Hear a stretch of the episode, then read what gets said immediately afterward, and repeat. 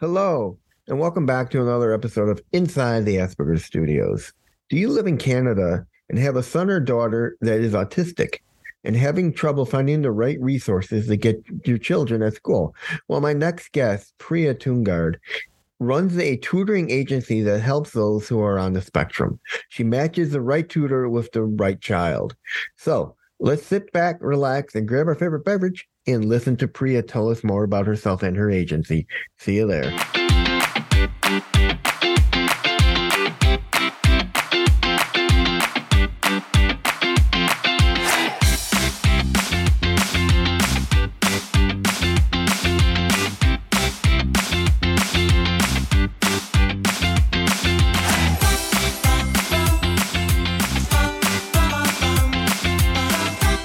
And welcome back to another episode of Inside the Asperger Studios. Today I'm joined with Priya, who is an autism advocate, and she's got a lot to share. Welcome to the show, Priya. Thanks for having me. I love your platform. I love your channel. I, I just love watching your old shows.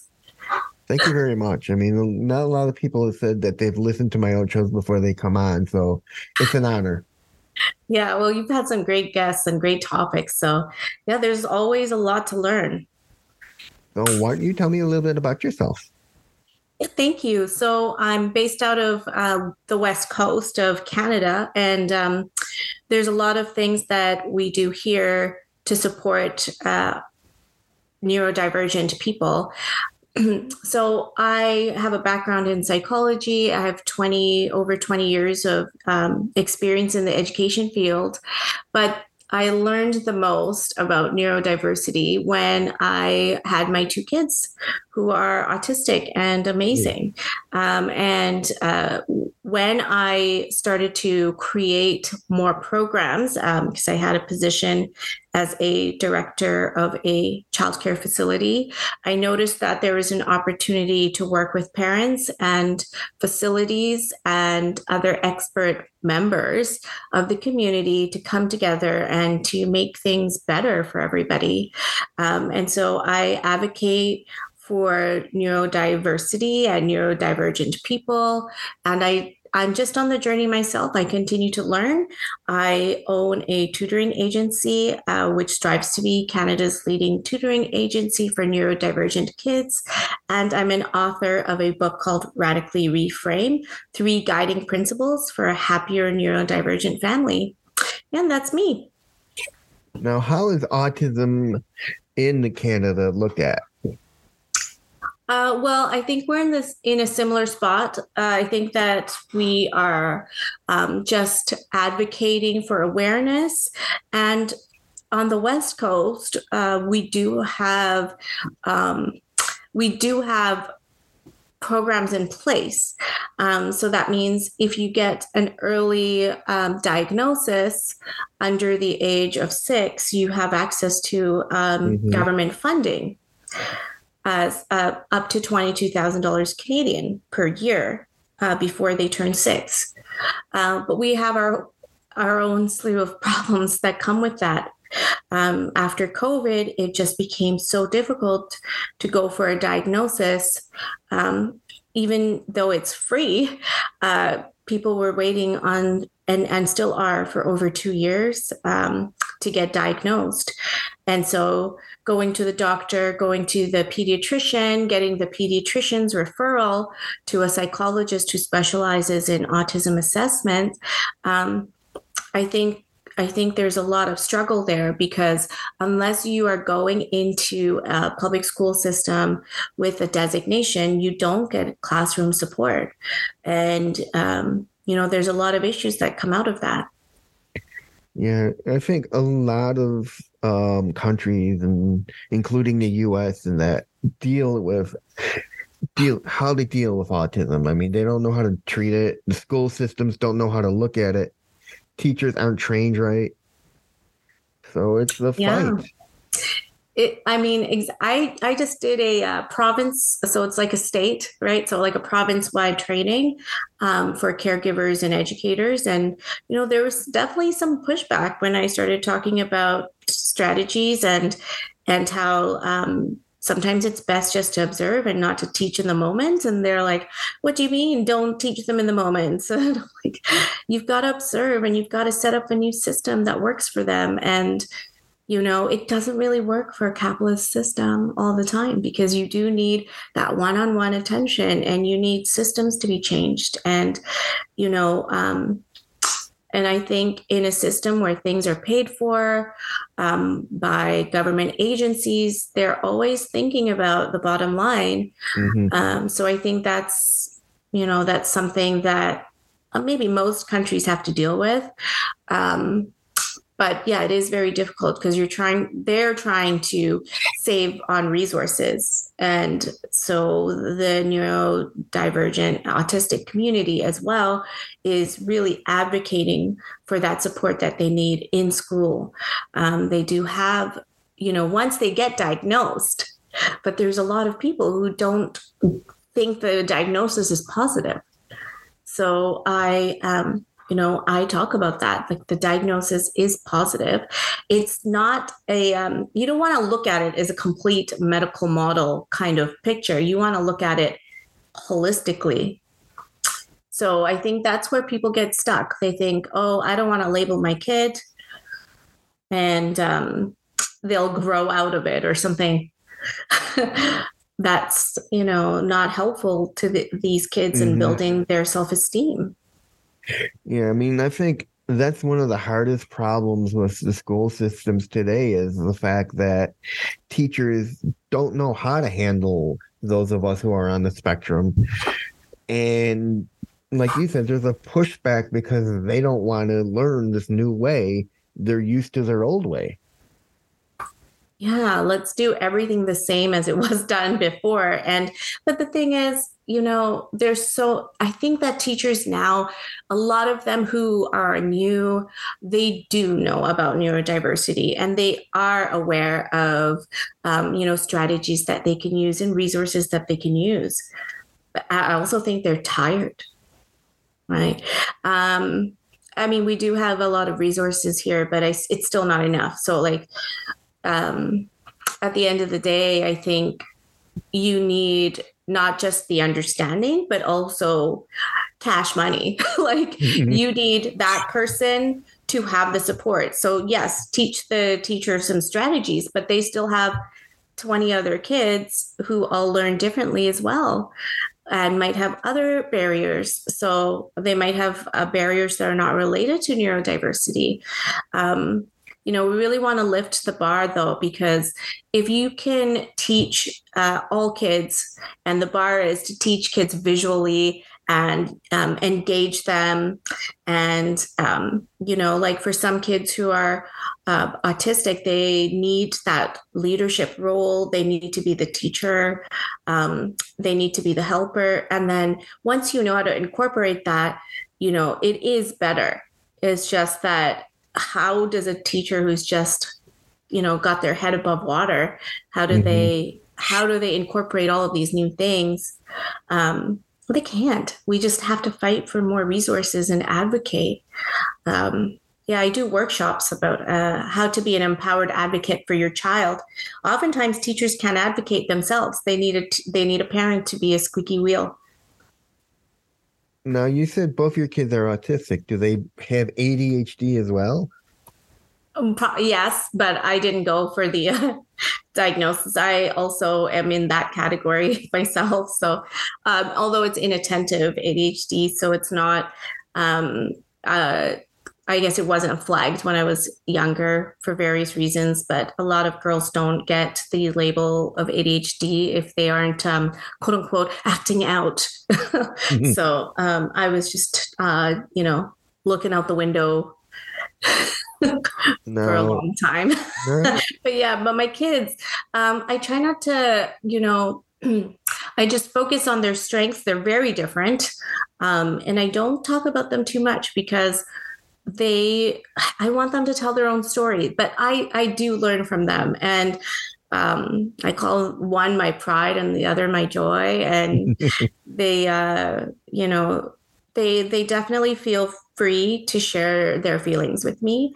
And i think that's all i can do. And then focus on their strengths.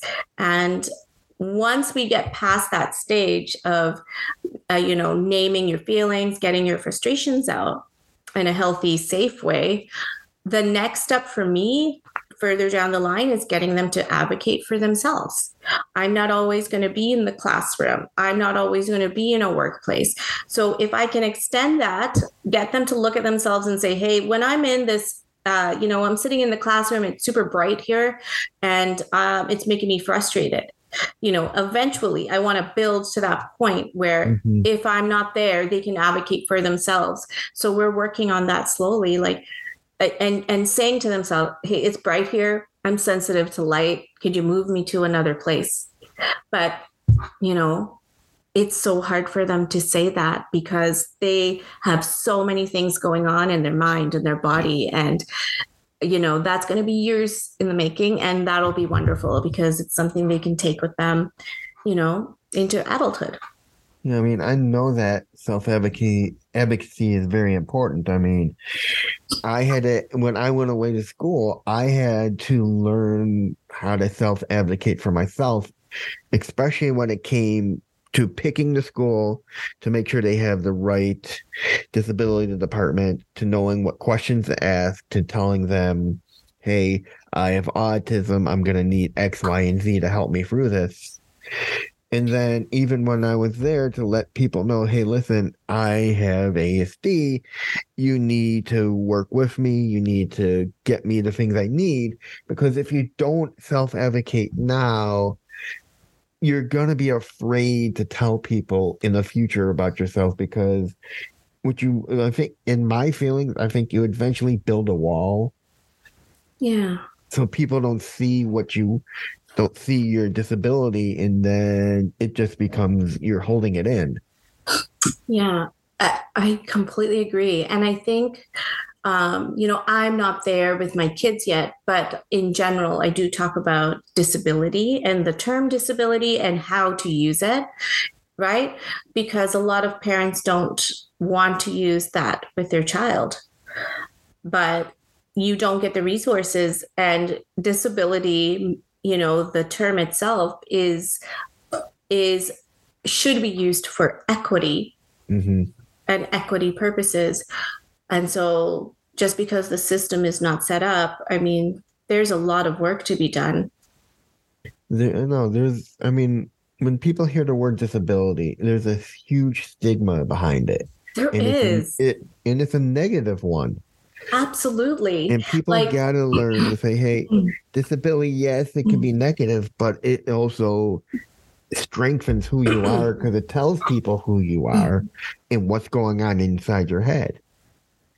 Yeah. And you know, a lot of people don't realize like disability is actually normal. It's a normal part of diversity. And because our capitalist system um, isn't really set up for uh, for equity, right? it's set up for so this is really a wonderful thing to to um, have people really understand the humanity um, and care about each person. That's that shows a lot about a society and a community. And you know that advocacy piece the disability piece and equity piece is cornerstone to what i'm trying to teach my kids but as well in the community around us. So i mean I approach um, education centers, community centers, and just try to, um, you know, really talk about these terms as well as with parents. But that stigma attached, it's huge.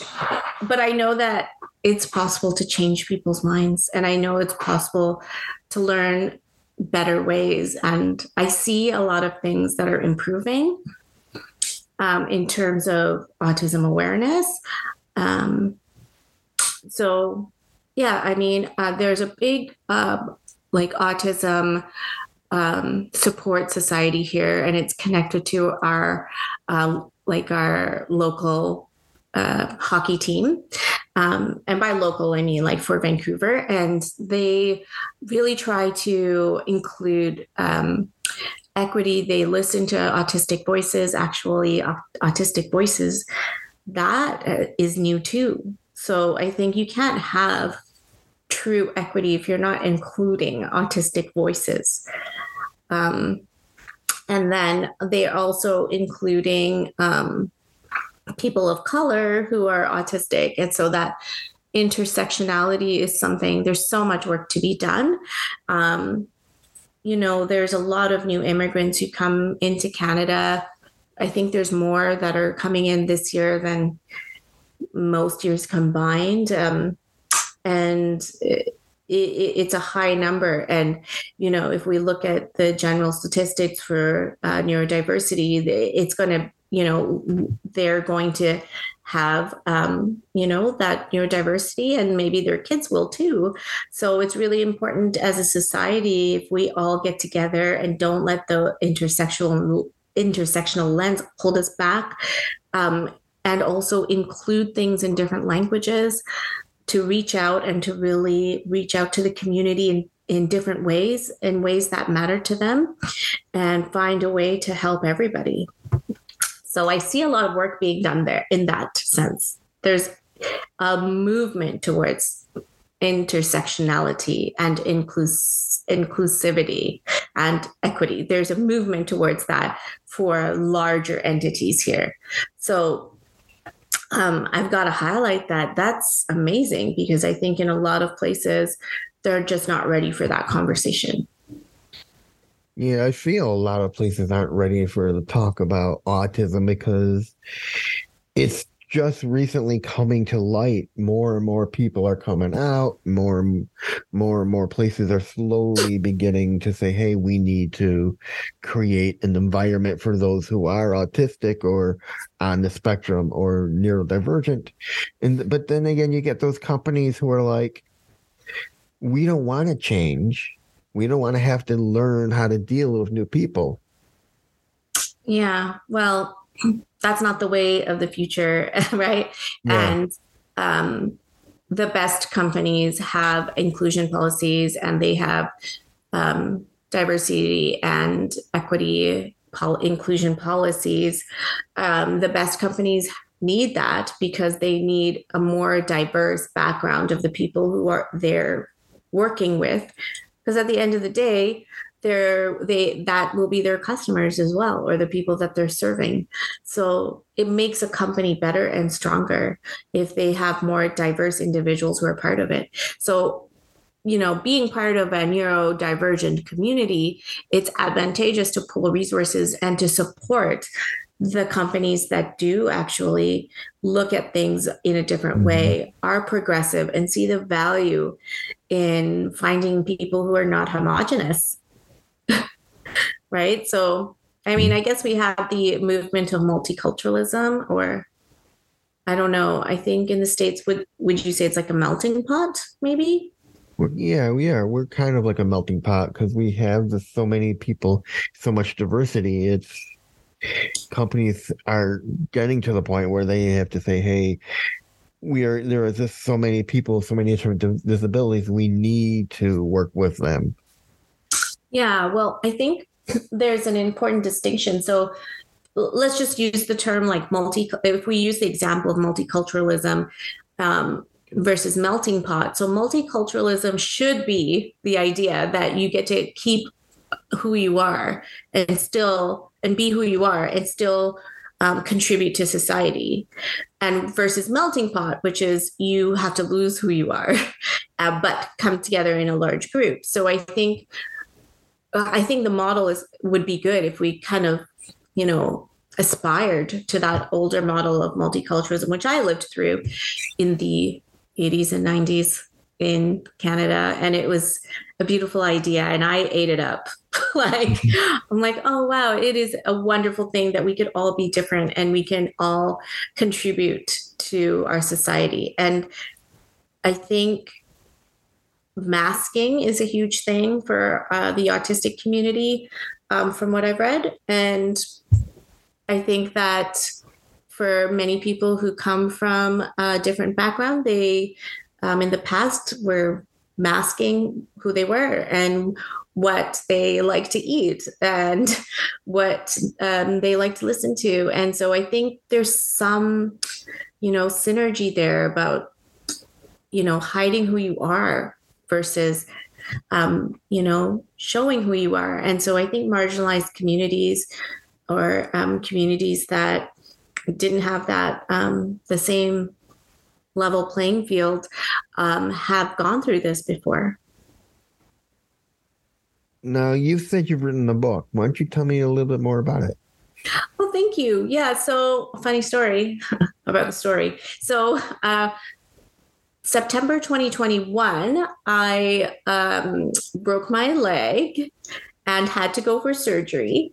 And so I thought, wow, um, when does a mom of two kids get time to just lie down and get served hand and foot? So I thought that um, instead of, uh, you know, watching Netflix or, which is fine. I mean, I did, but um, I wanted to uh, take that time and really make it special. Um, so I thought about all of the experiences that I've had and what I wish I could share to parents who are having kids who are newly diagnosed. Um, so it's called Radically Reframe like three guiding principles to a happier neurodivergent family. So the three guiding principles are to ask the community. So the first principle is to ask the community who's actually autistic ask and or just observe wait don't contribute your ideas just observe that community. And then reach out to community who can help you. So the first piece is community. The second piece is to radically reframe everything the medical model told you about how you're unable to do things because they're just focusing on a certain piece. They're not focusing on your creativity or um, your logic or your um, mm-hmm. sense of empathy. Um, they're not, or your problem solving skills. They're not looking at that. They're only looking at one piece, right? So you've got to radically reframe um, you, parts of the diagnosis and the final piece is gratitude. Just um, so, you know, I go into the details of how I came up with these ideas, but there are there's stories attached. Like, for example, we had um, this kid at uh, the education facility, and the parent was like from a different culture and really did not want their kid to get diagnosed. And um, but you know she did notice that they, there was a lot of trains and lining up trains specifically and holding on to trains. And if you go through a medical model that would be like um, obsessed or um, you know playing in a completely different way. And uh, there's different ways to look at it. So one like now i think that he's considered an expert right? So you can get this kid to share information about trains and to and to highlight their strengths and to really bring in other play opportunities um, where they are teaching. And I think that a lot of people look at the medical model and think, okay, that's it. My child's life is over, and they're they're never going to be normal. And um, you know, at, over a period of a year, the I got the mom to understand that there's different ways to look at how her child is going to live and how we can enjoy all the things that they're doing and still support them and advocate for them at school. So I think, um, you know, examples about um, the typical ways that autistic kids play and that being seen as a, you know, a negative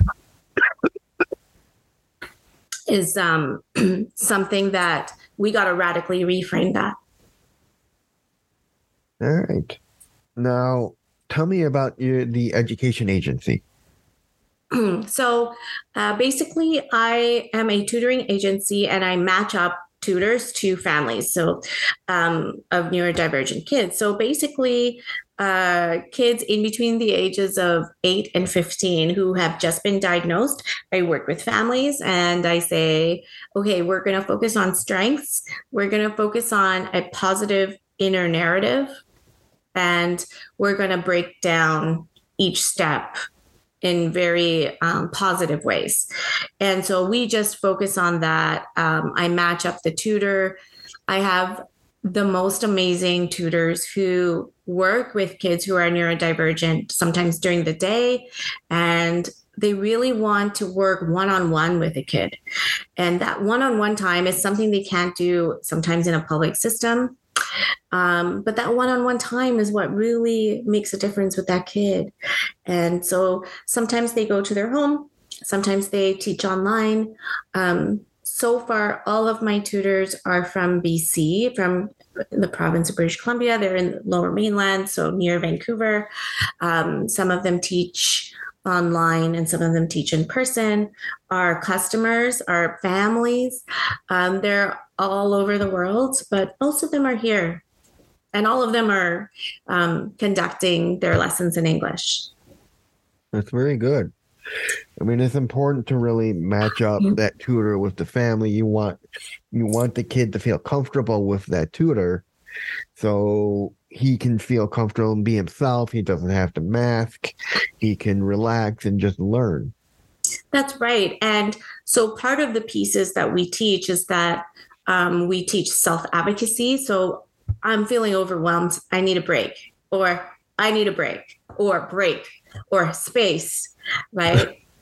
Or like pulled up a piece of white paper, like whatever their way of communicating is um, with the tutor, they can create their own little language too to say, I need a break. I need 60 seconds. Right. And then mm-hmm. um, show them some techniques. This is before they get into the zone, right? Because they'll put a lot of pressure on themselves. And then we just take a step back and take it easy and and really help them go through the steps and and when they do something good, we get them to, we ask them, like, how did you do that?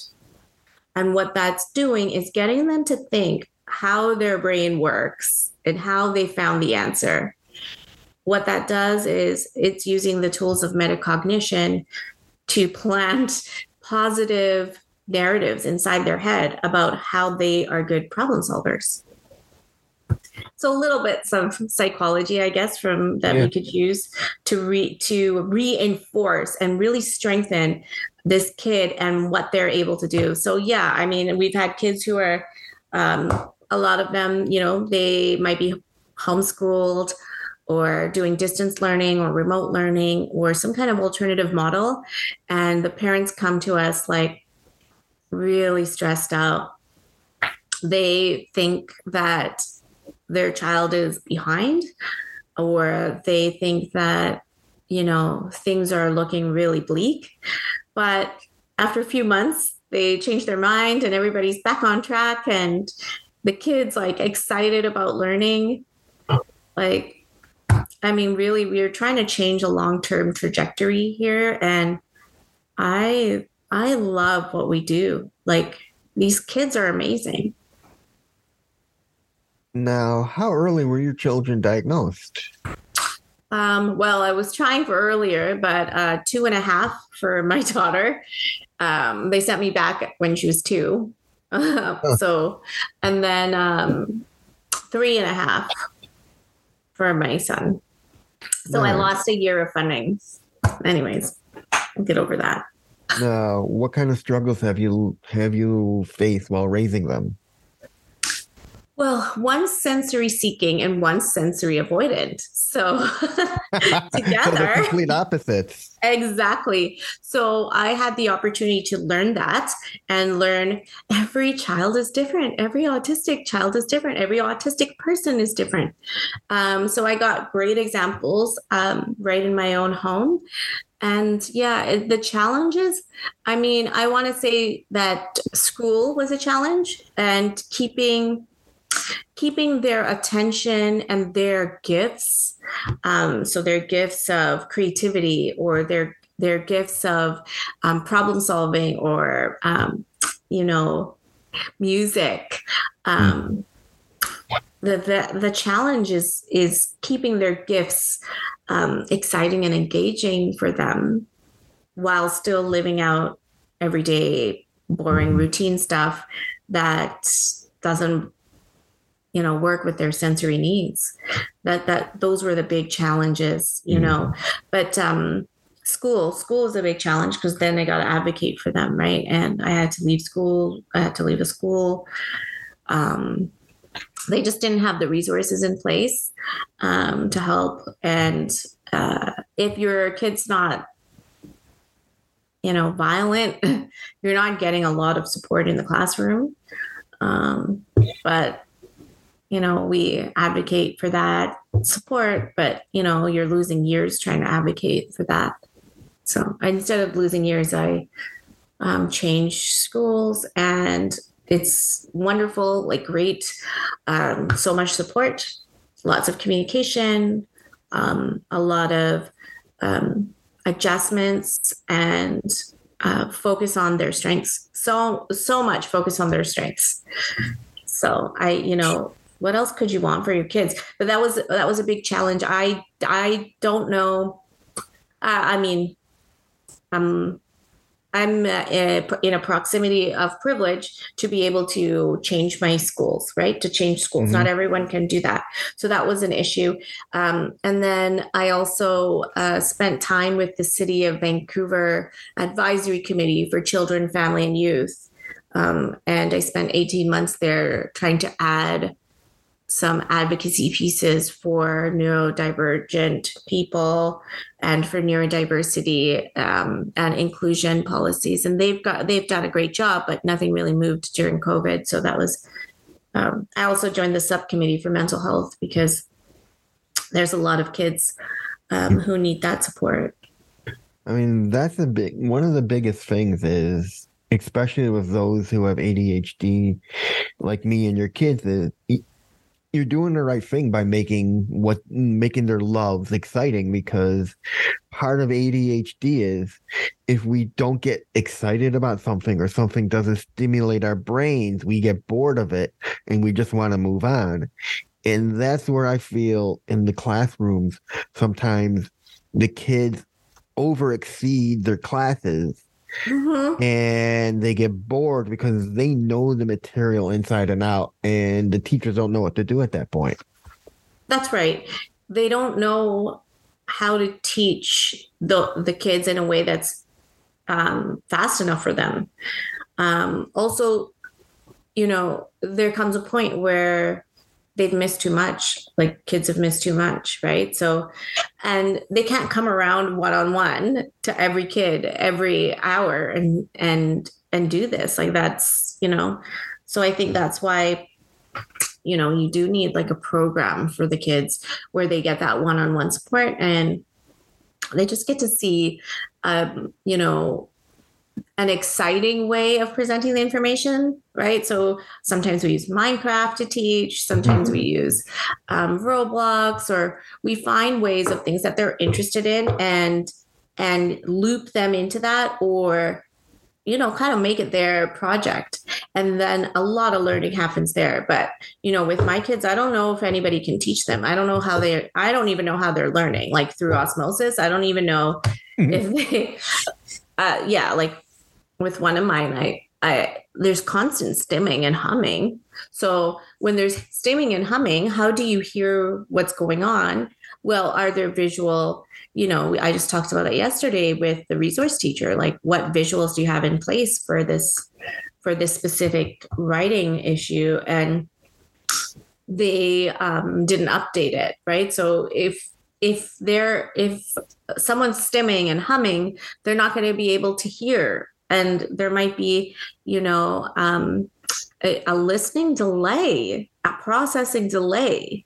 So you can't just expect to use verbal instructions. It's ridiculous. Yeah it is. Right? Like you wouldn't i wouldn't do that. You wouldn't do that for esl no, I mean, you need some, if you know who your students are and you know what they have, you need to have some kind of thing that will work with all of them, with the regular, with the neuro, the neurotypicals, with, and with the neurodivergence. So both sides are getting that feed of information, regardless of the stimming or the humming it's something they can soak in. Either it's visual aids on the board, mm-hmm. if they can't hear the teacher talking, or if it's something written down, and or if it's in the books. And I think that's so important because this is why a lot of the students are getting falling for the cracks is because they're not being taught the right way. Exactly. And, you know, I am privileged that I have, you know, the the capability um, to take them to a school where they have the resources, right? In mm-hmm. other schools, it's quite possible that these kids might be called problems or I don't know, like you know, put in some kind of room. You know, we hear we hear all kinds of stories about kids who are treated differently and and treated so poorly. So I think the education system needs to be funded to be more inclusive. And, you know, for example, like one of my kids sensory seeking, so um, hyperlexic, able to read at a, at a, very young age and able to read without, um, you know, sounding out the words they uh, he's reached a level where he doesn't need that instruction and also has a hard time sitting down. Okay well is there anything physical in his care plan? No. So i've got to fight for that okay so he's got a hard time sitting down because he needs to move his body and and have different needs for proprioception why is that in his care plan if you have one person who's watching him why don't you take him to do some heavy work in the gym go for a walk. So I was able to do that as a director of a of a childcare facility. I was able to put that in the care plan and and have those kids with one-on-one care to not just do visual like if you're just doing visuals that's not enough for the kids physical needs mm. or sensory needs you got to they got to be ready to learn and if they've got a lot of energy um, which is a wonderful thing and you don't use it or you don't let them use it, you're going to end up with uh, a child who's dysregulated, and it it doesn't have to be a negative thing. I mean, it's it's almost like what you're saying with with the child who can't sit still. That was like me in grade school. My parents would get calls from the teachers all the time saying Reed can't sit still in class until all of a sudden one day they realize there's only they get a call saying, "You won't believe this, but Reed's sitting still in one class and one class only," and it was my general science class. Oh, because wonderful! It held my interest. Yeah, that's wonderful. Yeah, and that's the thing is. I think a lot of these classes today don't hold the children's interest because they're they don't know how to. Well, they don't know how to, but also technology is changing. So mm-hmm. whatever they learned in teachers college and teachers school was taught to them for I don't know how many decades. That needs to get updated. It's like, you know, does everyone have access to the same types of teacher information, which is um, educational um, technology and educational psychology? Yeah. Is has that been updated? if a teacher is feeling dysregulated themselves because there's so much noise, maybe they're neurodivergent themselves and they don't know it, and now they're getting frustrated and taking it out on those kids, that's going to affect the class. And kids know when you're not happy, and kids know your feelings and your emotions very quickly. So there's so many pieces to this, right? So even the teacher knowing how to take care of themselves is going to positively affect the class instead of that one teacher who's trying to do it all and then ends up screaming or unable to handle things or kicking the kid out of class. Um, and I'm not saying that if you've done that, you're a bad teacher. I'm just saying you need to take a step back and observe objectively what happened and then see if you can change one thing at a time. And that takes a lot of introspection and you know, you got to question yourself sometimes and say, how can I make this better? And you're already doing a lot. So sometimes you might shut it out. Now, what have you learned from your kids? Uh, I've learned that their humor, their sense of humor, their sense of um, understanding things that I don't see. It's like a whole other world. Yes. Um, their no their memory, their attention to detail, creativity, the stories they can hold on to with such detail in um, writing form when they're drawing or when they're retelling a story. Um, uh, how they are able to memorize um, pieces of movies um, and that they adore, and how that's a form of communication for them that shows um, their mood. Right? Um, there's so many things. There's so many things, and I'm just in awe of them. But you know, there's times where I'm like, oh my gosh, I can't do it by myself. I can't get them both ready and out the door when they don't want to go to school. Like there are times where the reality sets in, and I'm like, how do I get them to school? yeah, without killing each other. No, I now, how do they view their their own disabilities? I mean, do they see this as a negative, or have you enforced it to them and said, "Hey, you have to look at it as a positive, as your superpower because you are different from the rest of the world"? I don't think they would use those words, but I think so. Like with my daughter, I'm like, oh, you know, since she was little, I've said some people are really good at talking and some people are really good at noticing details. So I've always kind of started to reinforce it. And then I started to, you know, show her different parts of the brain and say, some people are really good at this and some people are working on this. Where do you think you are? So it's been reinforced so many times. So, like, I remember there was some magazine that came out, she's 11, magazine that came out um, last, I think, two months ago, and it was about neurodiversity, and it was geared to kids um, her age. And I was like, "Oh, what do you think of this?" She's like, "This is for babies. Everybody knows this already." I'm like, "Okay, you know," and she's like, "Yeah, I know what I'm good at, and I know what I need to work on." So she doesn't think of it as a disability, but she knows that there's things she can do to um, I guess, highlight her strengths and also she's still working on that piece. Like, I'm not comfortable with this. I'm not comfortable with this. She does not think of it as a disability. And I think most people who see a child who's as confident and outspoken as her would not see it that way.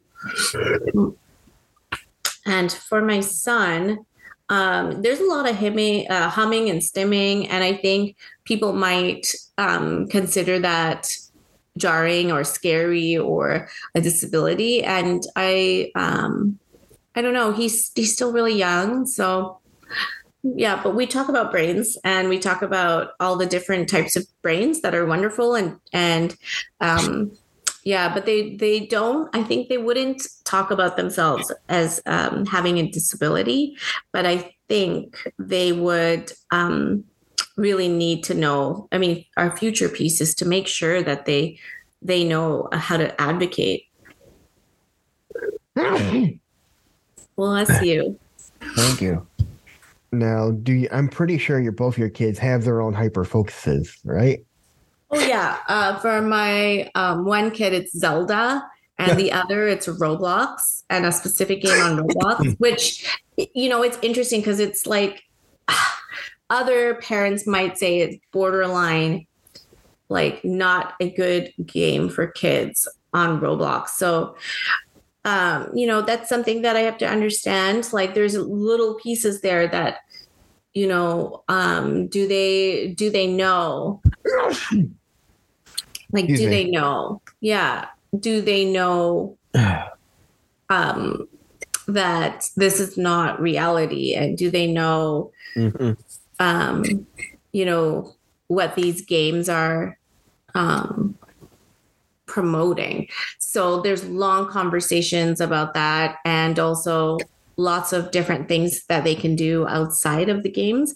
But I don't hold them back from games after you know, there's limited times, but um, they're really into their video games. Um, my son is for sure. My daughter can move away from video games and craft till three in the morning.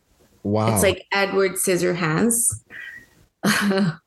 Beautiful pieces. But yeah, I mean, that's something sleep, right? We could do a whole yeah. thing about that. Sleep's hard. So it's a challenge. And um, um, I can tell you about sleep. I mean, I've had trouble with sleep my entire life. until recently, I started using CBD. Yeah. And oh my God, it's a huge difference. Right. Yeah. Because otherwise, my mind doesn't shut off and I'm constantly talking and going over things. And even when I try to meditate, I can see, see my mind shifting off to a different thought every time. And I'm like, wait a minute. I'm not focusing. I just shifted off of the, my focus onto something else that just popped into my head. So you do meditate? You're able I do. do, there is a great meditation app out there. My mom got me into called Headspace. Oh yeah, it's great. I've I've used that with um, them. Both.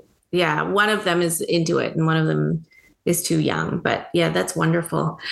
Yeah, the we definitely would consider that. You know, um, and you know it's it's legal here, so that kind of stuff. So when the time is right, you know, um, you know, it's something definitely that we would discuss and and add to the tools. At the moment, we do have options for the melatonin gummies. So, Mhm. um, but they don't work long term. So Wow. We just kind of pull, yeah, we just kind of pull them for, you know, when if she requests, um, maybe she requests them twice a month. So not not too much. Yeah, the CBD I use is a spray. You spray six times under your tongue, and it's got a combination of different things in it that all attribute to helping you with sleep. It's got Nice. melatonin and a whole bunch of other things. And instead of knocking you out, it kind of lulls you into that fatigue feeling asleep until you you doze off. Yeah. Oh, that's wonderful. Yeah, there's lots of things out there. And I think when we think about the benefits of sleep and and how that helps um, anybody, you know, with their mental health, it you've really got to put a lot of effort into getting that right. So, I mean, that's something that we're definitely working on, you know, as a family. Yeah.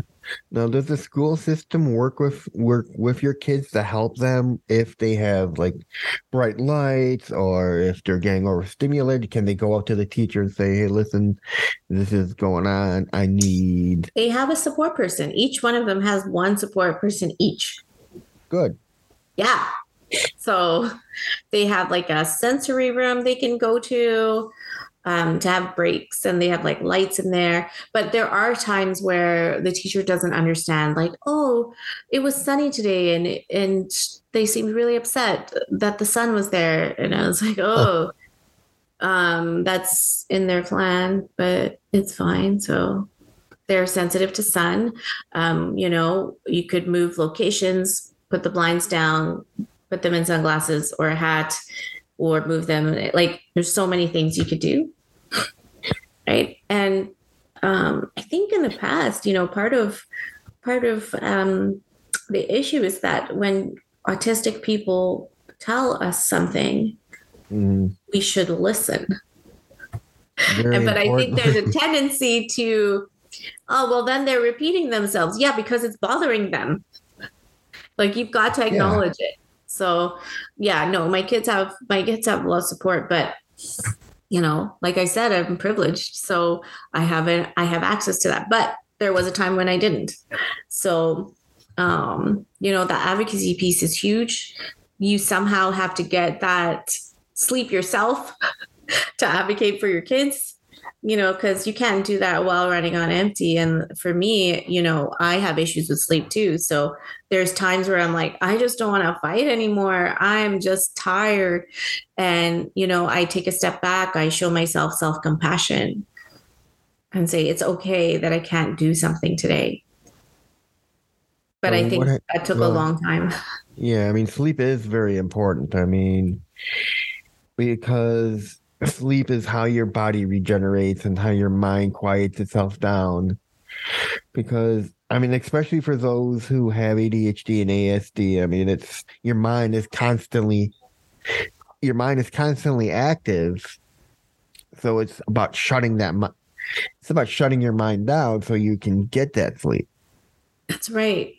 Um, what do you think for you um, if you could go back and and tell yourself something when you were a kid, what would you tell yourself? I would, if I would talk, I would say, because in high school I was trying to be somebody I wasn't. I wasn't. I would go back and say, "Hey, listen, be proud of who you are. This is what you are." Because we didn't know back then what I had. We always thought it was a learning disability, and we didn't know it was um, autism until later in life. And I would say, listen, you're autistic. These are your challenges. Learn to deal with them in a way you can. Learn to communicate and advocate. Mm-hmm. Because communications and advocacy are the, the two most important things as you're as you're somebody on the spectrum because you need to relate to people in the world. Hey, listen, this is who I am. If I say something or do something, it's not, I'm not doing it to upset someone. It's that my mind doesn't think that way. Mm-hmm. As my parents always, as my mom has always put it, I think in black and white. Yeah. And I'm pretty sure your kids do too. There's only there's a right and there's a wrong. There is no middle road. That's right. It's like telling your you or your husband's telling a story, and you in that story you say something, you get something wrong, and your kid's going to correct you right there and then instead of saying, "Hey, wait, I need to wait until they're done and tell them in private." That oh yeah, oh yeah. I've, I've done that many times, and my mom, my parents are like, "You do know you are embarrassing me." I think like some ethnic households would definitely adopt that though, because they're always talking over each other, having different mm-hmm. conversations. So I didn't really think much of it in the beginning. I was like, you know, that's the, that's a beautiful thing when you reframe, right? Because uh, there's so many cultures that you know don't need the eye contact, and you know they don't need uh, a turn taking style for a conversation to be polite they you know it's considered uh, more polite just to say how you really feel yeah. right so it's interesting because we're we're able to access all different types of information and you know i think we we do have to work within this north american system but you know i think there's lots of room for diversity now and uh, the conversations are are coming up. And i love what you said about those two important pieces and i'll definitely take those with me. Yeah i mean about advocacy and communications yeah it's important because as we get older people you're not going to be around and your kids are going to have to learn to communicate with the world and saying hey listen this is who i am you're going to have to find a way to work with me and yeah. if you're not going to work with me then i don't want to work with you mm-hmm. and it comes the same and it comes the same thing with your kids and friends they're going to learn growing up they're different and there's there are a lot of kids that don't want to be friends with somebody who is different because you're going to say something or do something and they're not going to understand. You didn't mean it. It's just your mind is processing things differently and you have the, no filter to stop you from saying hey stop. That is wrong. Yeah. Well i think you know um i've seen some great interactions of of uh you know kids interacting. And um, there was one kid from brazil and uh, she she told uh, one of my kids hey you need to stop telling me what to do because i've been listening to you all day so you need to stop doing that. It's my turn. And i was like wow that's amazing. And they just did and they just went forward like okay sorry about that and but not everybody is going to be that direct no. you know they're just going to take it and then they're gone yeah i mean so I, I love th- that. I love that directness, you know. Um, and I don't know if that would be something that someone who grew up here it would be, you know, lost in the politeness. You might lose a friend. Yeah. I mean, I've lost two jobs because of that, because not job, two volunteer jobs, because the volunteers just weren't comfortable around me. And instead of telling me to my face that I did something wrong or upset them, they go over my head. And I and I don't hear back from my supervisor till days later. And it's like, hey, so and so brought this up to me. Please correct this. And and in my head I'm thinking, why did you wait so long to tell me this? Mhm. Why not tell me to my face? Or why didn't they tell me? And I actually asked my supervisor that once. She's like, Hey, Reed, you're standing too close. People are complaining that you're standing too close to them. I'm like, Why don't they just tell me directly? She's like, People don't like confrontations. And then in my Mm. head, I'm thinking, That makes no sense. If you tell me I correct it, you go over my head, I don't hear back till later. How am I supposed to correct it between now and then? Right.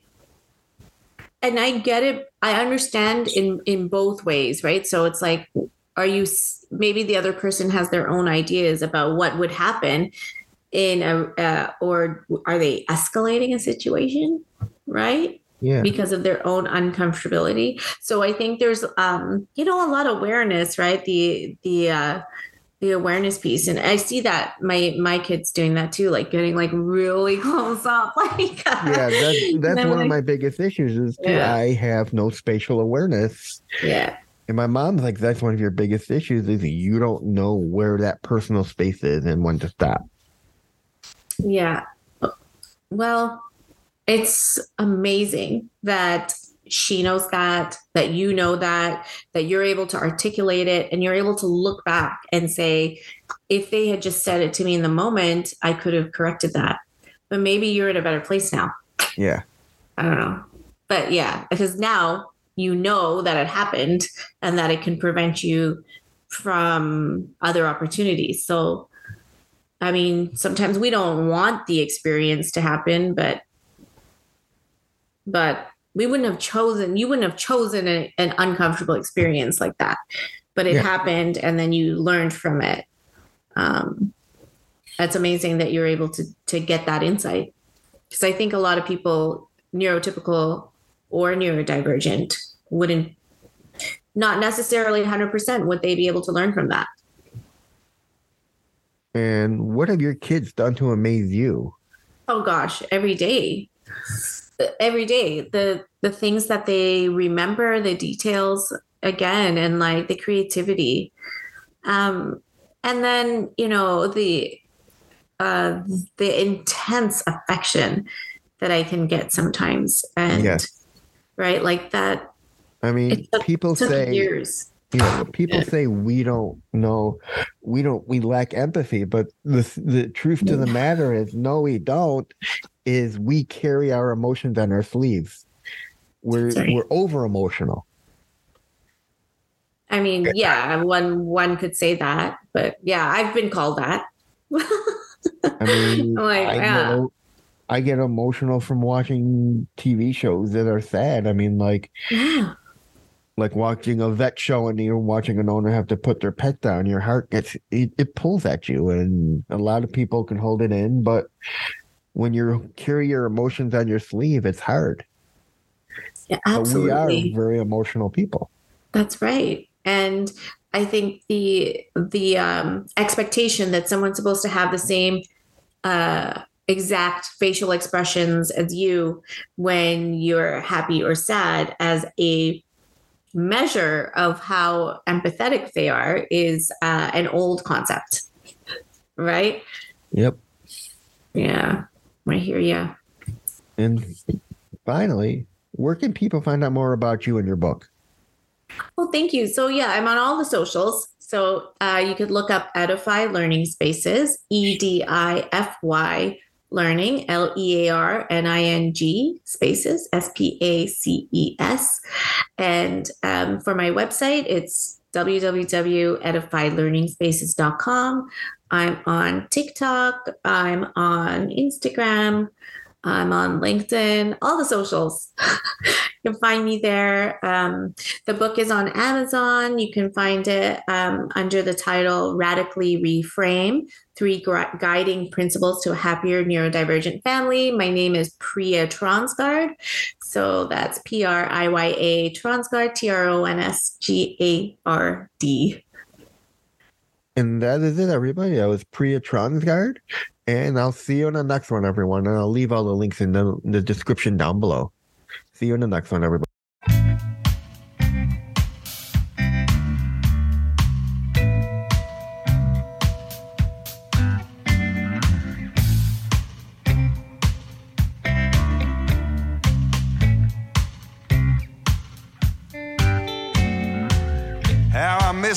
Things used to be. I'm no big fan of now. I must have some sweeter memories somewhere in the cloud. Welcome to the new normal. Welcome to the new normal. Welcome to the new normal. Shout. Welcome to the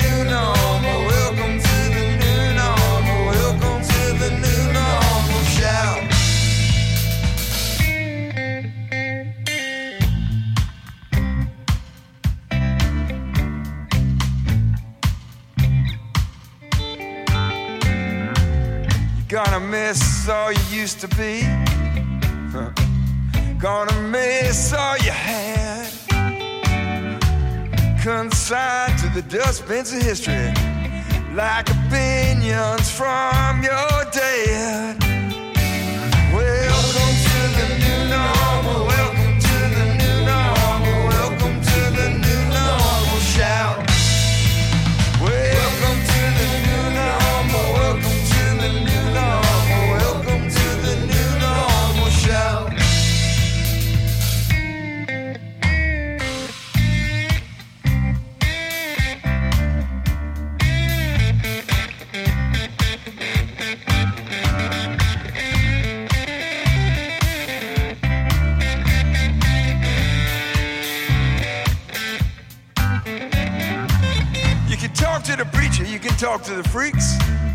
Talk to just about anybody you happen to meet.